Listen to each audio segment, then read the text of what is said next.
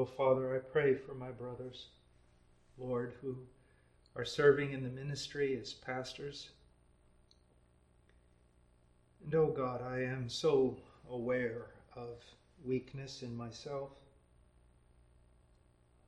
bewilderment, and my great need for your word. So I pray for my brothers, Lord, that they would be driven to your word and that they would be courageous, believing in your promises, trusting in your character, your name. And, oh God, that we would all be examples to the congregation of faith. Yes, Lord. In Jesus' name. Amen.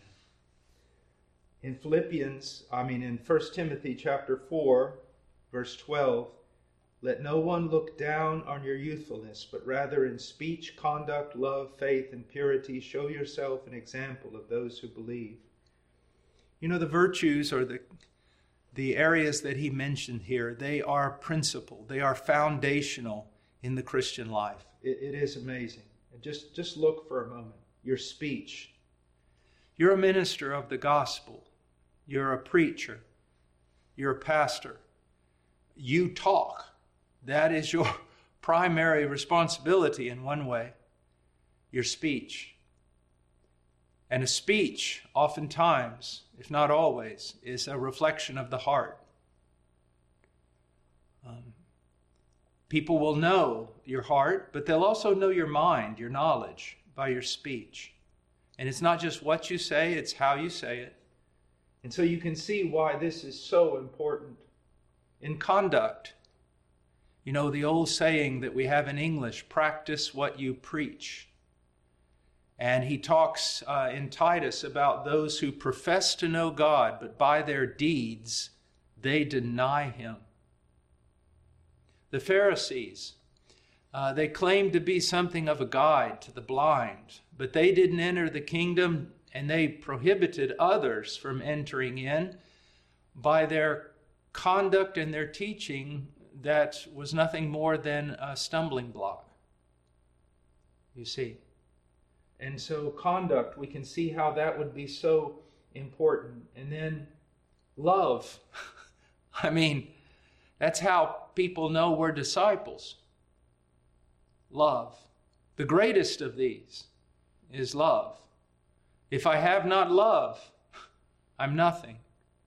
So we can see why this is so important. Faith. Without faith, what does Scripture say? It's impossible to please God. And we're going to talk about that a bit. And then purity. Be ye holy as he is holy. Without holiness, no one will see the Lord, and without holiness, no one will see the Lord in you. And then he goes on, he says, Show yourself an example. Example of these things. You know, we're all so busy about learning so many things, and there are so many things that, to learn. But I wonder what would happen if someone devoted three years to these specific things that are mentioned here by Paul to Timothy. And of course, one of them is faith, and I want us to look now in, in Philippians chapter 4. Uh, this is one of the I think, most magnificent expressions of, or at least illustrations of a person who has faith, who is believing their God. He says, Rejoice in the Lord always. Again, I will say, Rejoice. Let your gentle spirit be known to all men. The Lord is near. Be anxious for nothing, but in everything, by prayer and supplication with thanksgiving, let your requests be made known to God and the peace of God, which surpasses all comprehension, will guard your hearts and minds in Christ Jesus. I think it should be pretty easy to see how none of this is impossible. None of this is possible without faith, without believing what God says about himself, without believing what God says with regard to his relationship with us and what he will do for us. So rejoice in the Lord always. Again, I will say, rejoice. He doesn't say here, rejoice in circumstances, even though that is a truth. We see that in James chapter 1. But here it's rejoice in the Lord, rejoice in who He is. You see, that is the controlling factor in every situation. You may be going through hell. Your name may be slandered. You may be suffering persecution. You may have every kind of fear, whether it's economic or material or physical. But if you know Him, His faithfulness, and His commitment to you, you can rejoice knowing that even these flames of fire are doing something that He Himself has ordained for your good. And therefore you can rejoice. Now, I know what you're thinking. Easier said than done. I absolutely agree. But it's true nonetheless. And I can also say, not only easier said than done, impossible to do unless you're a student of the character of God and the will of God. Those who believe God, everything God says about His covenant, about His promises, they can rejoice in the Lord always. Now, I want you to also see that this is a command. Rejoice in the Lord always. Again, I will say, rejoice. It's a command. It's something you're supposed to do, you're commanded to do. So, knowing it's that serious, how should you prepare yourself so that you can do it? Again, being very boring, I'm going back to the same thing. There's only one way renew your mind in the Word of God. Brothers, I think we would all have to admit that even if we spend a lot of time preparing sermons, we may not be spending a lot of time reading God's Word, memorizing God's Word, meditating upon God's Word. So he says, Rejoice in the Lord always. Again, I will say, Rejoice. Let your gentle spirit be known to all men. The Lord is near. Now, what does that have to do with anything? Well, here's what I've discovered. I've, I've looked at it in other men, but especially I've seen it in myself. When I'm anxious, frustrated, scared, hopeless, I am not gentle. I am aggravated. I am tense. I am reactionary. Do you see that? Sometimes I use this illustration. So imagine that you come out of your office, you're walking down the hallway, and another brother walks out of his office and is walking toward you. And you say to him, Good morning, brother. And he looks at you rather sternly and kind of doesn't respond very nicely and just walks past you. So then, maybe in the afternoon, he comes to your office and he says, Forgive me, brother. Um, I was rude today in the hallway. It's just, I'm going through some terrible trials and I am just not myself. Do you know what? I'm sure he believes that, but it's actually the opposite those trials that he's going through are manifesting his true self.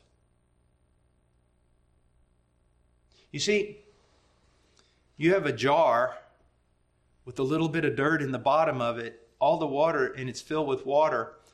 It looks clean till you shake it up. And then you see it's actually quite dirty. That's what trials do. Any of us can be godly when we have no concerns, no worries about money, marriage, ministry, health, everything is going wonderful. When everything is going wonderful, it is very easy to be gentle, to be Christ like. But when everything is falling apart, you know it. You've seen it, right? In your own in, in the mirror. You're even having trouble in ministry, and when you come home, you're angry with your wife. You're impatient with your children. And that's why rejoicing is the antidote, right, to bitterness and anger that makes it impossible to be gentle.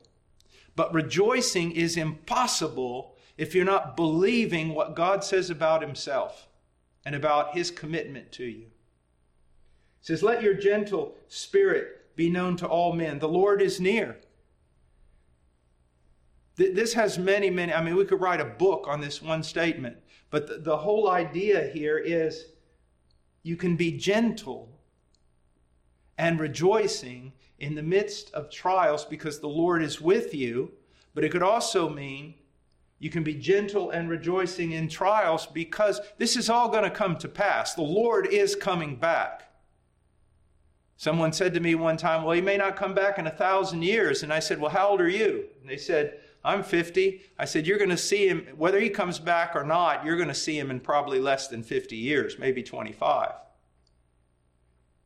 This too shall come to pass. One day the Lord Himself will make it all right, make every bit of it right. And it's, it's knowing that and believing it that enables us to rejoice and be gentle even in the midst of trials because we know that the Lord is near, the Lord is working, and the Lord is coming again. And when He comes, all this is going to be resolved. Now he goes on. So look what he says in verse 4 rejoice. In verse 5, be gentle. In verse 6, be anxious for nothing. And it's all connected together. The only way that we can be anxious for not, the only way we can actually rejoice is by not being anxious. And the only way we can not be anxious is by faith. And the only way that we can be living by faith is because we know our God and we know his promises. Be anxious for nothing. Now, instead of being anxious, what should we do? So you've got a problem that you can't handle and you're anxious. Well, how could you get rid of your anxiety? By giving the problem to someone who can handle it? That's what you do in prayer.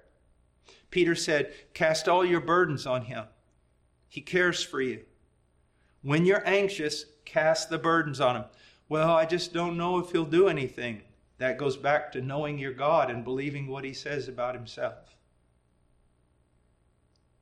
uh, me and some of my brothers here at HeartCry, we were uh, a while back. We were in a situation where uh, this this woman was basically just just abandoned, her and her children, and uh, in a terrible situation. She did not know what to do. And some of us met with her and said, Listen, Name all your problems. Name them. And she just went down through the list. And then we said, okay, these problems are no longer yours. None of them. None of them. They're ours. We're taking every one of these problems, and they're now our responsibility. And I remember how she just started just crying. Now, we're fallible men. We're not powerful or anything. So I just want, to, want you to think about that. It's like the Lord coming to you and say, okay, what's the problem? Well, this, this, this, this, and this. Okay. It's mine. They're mine now. I'm taking them. I'm taking them off of you. They're my problem. Do you believe that He's that good? Do you believe that He's that concerned? Do you believe that He's that gracious? What do you believe about God? Do you see how little faith we have? And we need to be examples of this. I know a pastor, I don't want to mention his name, you would know him. And I am not telling, I have seen that guy come under more attacks more slander, more anything than than anybody. I mean, it, it's amazing. And he's just like a rock. But he makes it clear it's not because of his, you know, some inherent virtue within him. It's childlike faith in God.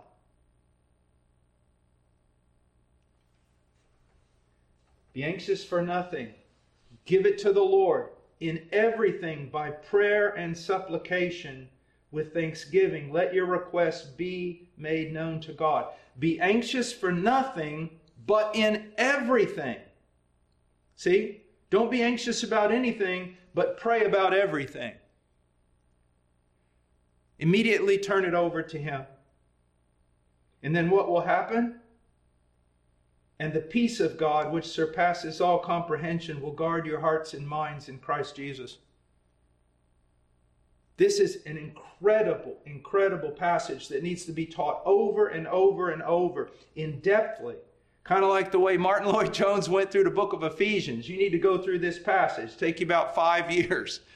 You need to go through this passage and explain it to your people. And you need to be an example of it. Now look in verse 6 Be anxious for nothing, but in everything by prayer and supplication with thanksgiving. By all kinds of praying, accompanied by thanksgiving, not because God's going to do exactly like you think He ought to do, but because He's really going to take this. Let your request be made known to God. Now, this is an amazing statement, isn't it? Jesus said that God knows everything we need. But he also encouraged us to ask our Heavenly Father. Paul has the same view of sovereignty. God knows everything, everything we need, but you're to make your request, let your request be made known to God, as though he didn't know. And there's that tension that I do not want to try to explain away. It's a childlike faith. It's taking it all to Him. It's walking beside Him. I mean, just stuck to Him like glue.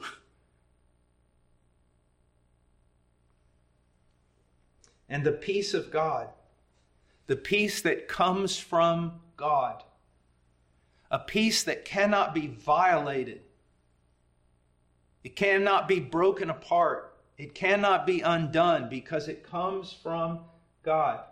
You can have peace from circumstances. You can have peace because you think you're in control. Both of those are very fragile. Or you can have peace that comes from God in spite or despite the circumstances. It's a peace that comes from God based upon God's character and not only God's character, but God's covenant relationship with you.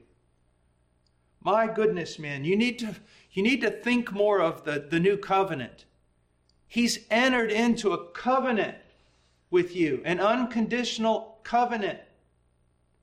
He's not going to let you fail. He's not going to let you fall because this covenant is not about your demonstration of power. It's about His demonstration of power and faithfulness. The peace of God which surpasses all comprehension, not only for the onlookers, but for you. You're sitting there, and, well, people are looking at you and going, He's passing through trial. I do not understand how he has peace. And you yourself are going, I'm passing through a greater trial than I've ever passed through before, and I do not understand how I have peace. It doesn't fit because it comes from God. Now he says, And the peace of God, which surpasses all comprehension, will guard your hearts and your minds in Christ Jesus. The heart is full of anguish, it is troubled, disturbed. The mind is tortured because it cannot think of how there's going to be a good outcome.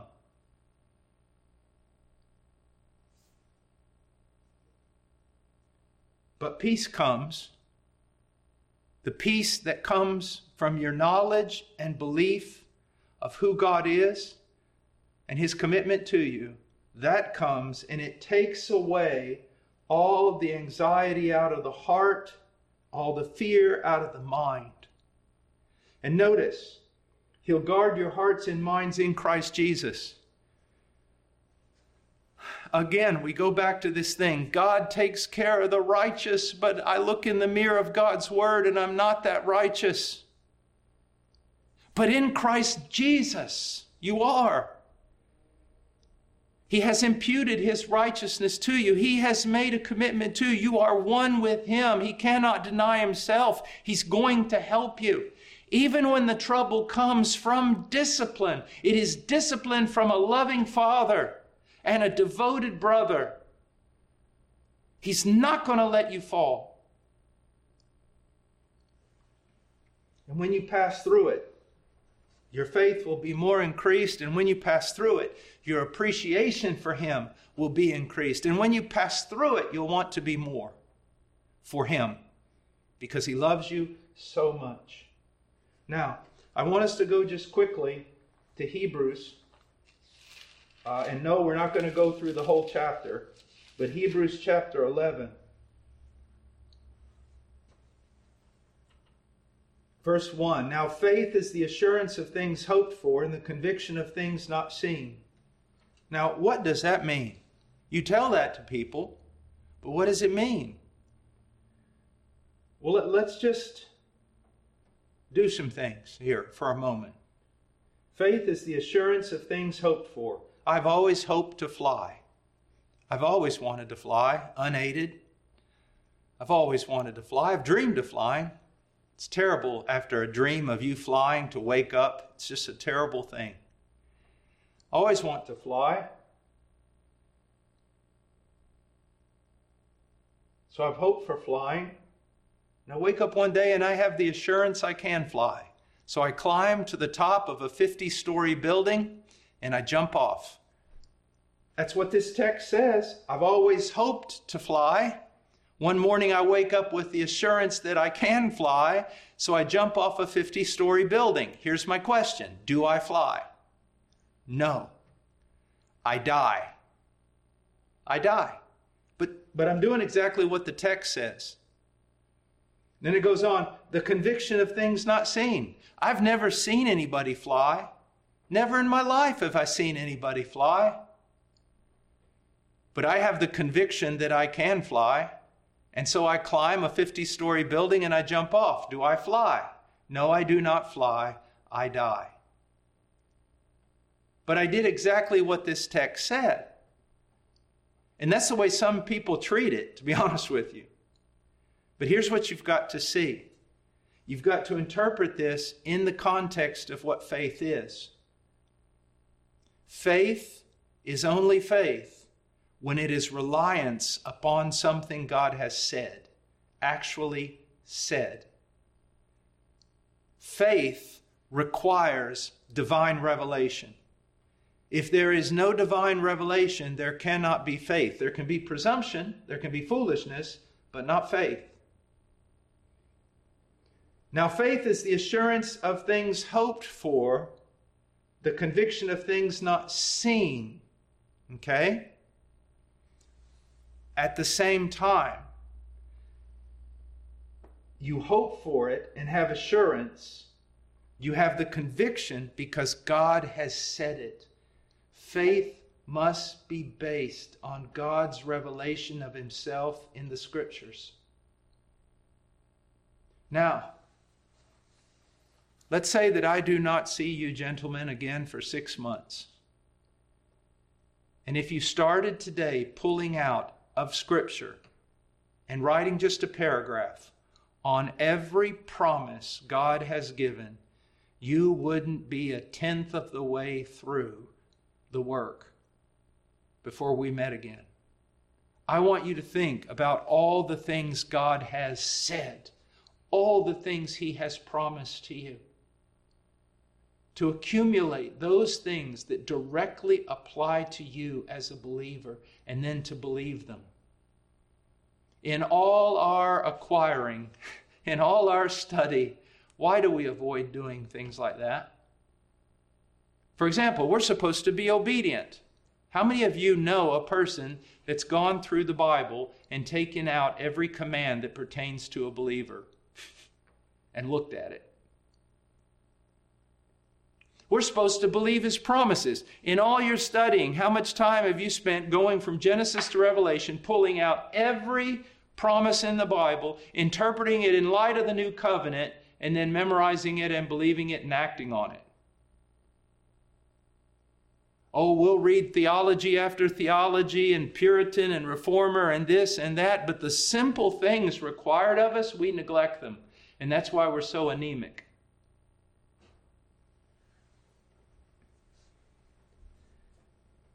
Verse 2 For by it the men of old gained approval. When God spoke to them something and they believed it. They didn't hatch it in their own mind or their own heart. God came from the outside and spoke to them, and they believed it. Well, God speaks to us through the Word of God. Now, verse 6 And without faith it is impossible to please Him, and without the Word it's impossible to have faith.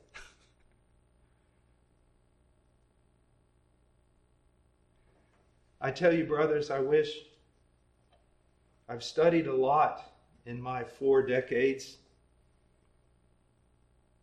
I wish I'd have given much more time to just reading from Genesis to Revelation over and over and over and over and over again.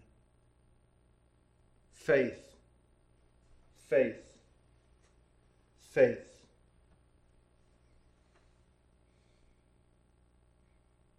And you need to be an example of it. We try to be an example, don't we, of so many things.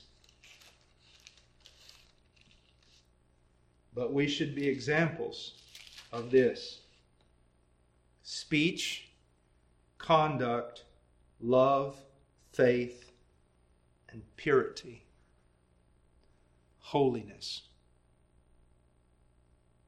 moral cleanliness. And we'll talk about that in our next meeting. Well, let's pray.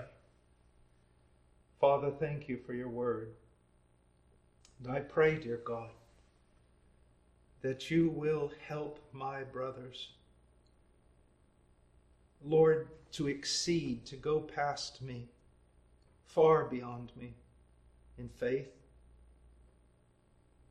Oh, dear God, help them. Help them, Lord. Help them. In Jesus' name.